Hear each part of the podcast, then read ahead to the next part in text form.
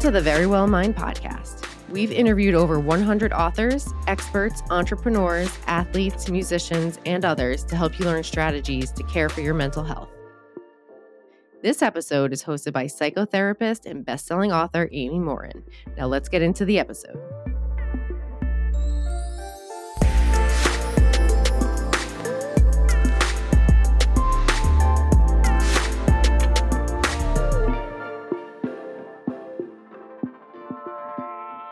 You're listening to the Friday Fix. Every Friday, I share a quick mental strength exercise that will help fix the thoughts, emotions, and actions that drain you of the mental strength you need to be your best. Today, I'm talking about quitting and whether quitting something means you're weak.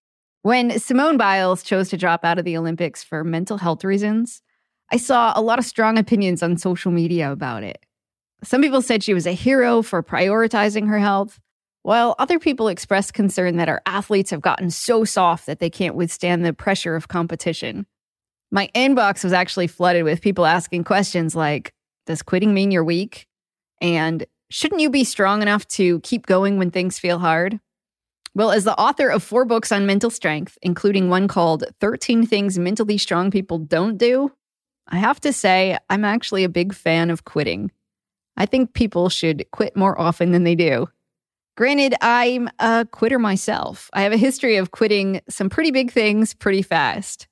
I quit preschool, the saxophone, and med school, all within the first day of trying them.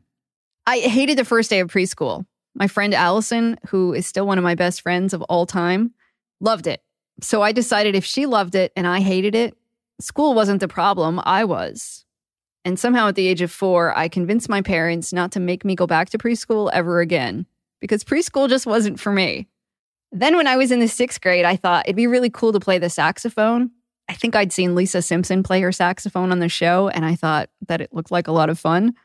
When I showed up to my first lesson, though, all the other kids in the class knew so much about music and they could already play the saxophone pretty well. I had never actually even seen a saxophone in real life.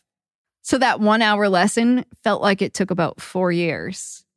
So, right then and there, I realized that I wanted to be a good saxophone player, but I had no desire to put in the work to become a good player. So I quit after just one day, which was still in the time frame of when my parents could return the instrument and not be charged. Clearly, playing the saxophone wasn't for me either. But the one thing I did know was that I wanted to become a doctor. By the seventh grade, I decided that I was going to go to med school. But on my first day of pre med school, we had to dissect cats. Everyone else in the room was really excited about it, I was disgusted by it. And I realized I'd done it again. I love the idea of being a doctor, but I didn't actually want to do the stuff it was going to take to become a doctor. So on my first day of pre med school, I quit. I changed my major to social work because I knew that being a doctor wasn't for me either. So, yeah, I've quit several things after just one day, and I'm not saying that that's a good idea. Fortunately, there are plenty of other things I didn't quit even though there were times when I was tempted to. Take public speaking, for example. I hated speaking in front of people when I was a kid, but I grew up to become a professional speaker. I'm happy I stuck with it, even though it was really uncomfortable at times. It was worth it, though, because my TEDx talk, The Secret of Becoming Mentally Strong, is one of the most viewed talks of all time. The same with writing a book, especially my first book. I had no idea what I was doing, and there were plenty of days when I doubted if I could even finish the book. And I definitely doubted whether anyone was going to read this book. But in those cases, I kept going anyway. I'm glad I did because my first book became an international bestseller. There are plenty of things that you aren't going to like doing at first. No one's good at a sport the first time they try it, and no one's going to be skilled at something when they first learn it. But I also know that life is short, too short to keep doing something you hate when you aren't looking forward to the payoff. It's really hard to quit, though. It's been drilled into our brains that quitting lasts forever and you should never give up. That's why it sometimes takes more mental strength to quit something than it does to keep going. It's something I've seen in my therapy office often. People will stick with things far longer than they should, and it comes to them at a great cost. One of my former therapy clients refused to quit even though his business was sinking. He'd started a restaurant, even though he had really no knowledge of what it took to open or run a restaurant. His brothers, his parents, and his friends warned him that his restaurant probably wasn't going to succeed. A year later, though, he was working 90 hours a week. He was taking out loans to pay his wait staff, and there was really no relief in sight. He came into my therapy office because he thought he needed help with stress management. But that wasn't the problem. He should have been stressed. He was working around the clock and going really far into debt. When I asked him if he'd ever thought about closing the business, he said, I can't. Everyone is predicting I'm going to fail. I have to prove them wrong. But he wasn't proving them wrong. He was actually proving them right. Several months later, he ran out of options. He'd maxed out every loan he could take. He still couldn't make payroll and he was forced to shut his doors. So, in his next appointment, he asked me, Why didn't I just quit a few months ago? It really wasn't a rhetorical question. He wanted to know what made him keep investing into a failing business. Well, it was his ego. He would rather be a failure than a quitter. He said, I think I felt like I had to go down swinging. Of course, in hindsight, though, he wished he would have quit. It could have saved him a lot of time and money. And it would have given his employees a little more notice about closing their doors.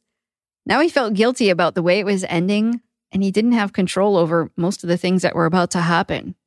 Quitting sooner wouldn't have meant he was weak, it would have meant he was wise. But that's a tough decision to make.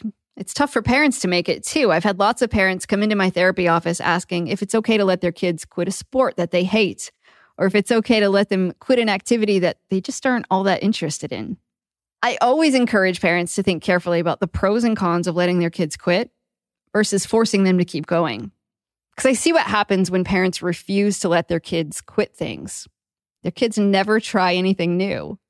They're smart enough to know that if they're going to have to stick to playing the piano for a year or maybe even the rest of their lives, they're not going to start because what if they hate it? So sometimes it's best to make a rule about how long your child needs to stick with something before they make the decision. While some families might say two weeks is long enough, other families might say you should stick with a sport for a whole season. Ultimately, you know your child best, and it's important that you're challenging them to learn new skills, but that you're also giving them some say in what they want to do and where they want to invest their time and energy. So that's the story with kids, but of course, it's tough as adults to figure out when we should quit and when we should keep going. So if you're struggling with that, ask yourself these questions What's it going to cost you to quit? And what's it going to cost you to keep going? And then ask, What can I gain from quitting? And what can I gain if I keep going? When the reward isn't worth the effort, it's usually a good idea to give up. Or if it's going to cost you something, like your inner peace, your relationships, or your health, by all means quit. And sometimes you're the only one who's going to know if it's really worth it to quit. There's a big difference, though, between challenging yourself and punishing yourself. Just because you said you were going to do something, whether you said, I'm going to run a marathon or I'm going to write a book, you don't have to do it. You're entitled to change your mind and you don't owe anyone an explanation. And sometimes you don't even know how much a goal is going to require of you until you get going. Two years ago, I set out to do this 30 day challenge to get six pack abs. It worked, but it was a really rough 30 days. I had to make working out and eating a really strict diet a top priority. I didn't quit though because I decided it was worth it. I really wanted to know if it was even possible to do it. So, in the short term, I was willing to make some sacrifices and keep going, even though it cost me things like time with my family, time with my friends, and really time to do anything fun at all. If I'd done it much longer, my mental health would have declined. And while I like having six pack abs, I only wanted to do it if it was fun or if it was really time sensitive. It wouldn't have been worth a huge sacrifice for a long time. So, just to be clear, to this day, I'm happy to quit anything that looks like it might cost me my inner peace. So, I encourage you to look at the goals in your life. Are there things that you should just give yourself permission to quit? Do you need to set aside your ego and stop buying into the idea that champions never quit? Because in reality, you can gain something by quitting. When you quit one goal, you make room to create another goal in your life. So if something you set out to do isn't serving you well, find the mental strength to walk away and start working on something that's a better fit for you.